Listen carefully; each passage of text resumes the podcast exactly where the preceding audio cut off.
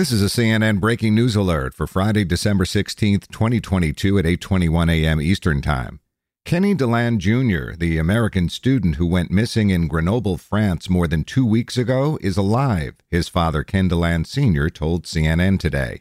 His father was in the middle of a call with CNN when he suddenly hung up. He later messaged CNN to say good news and that he'd just spoken with his son.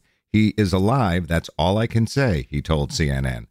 For more on this developing story and others, listen to the next edition of CNN 5 Things at 9 a.m. Eastern Time.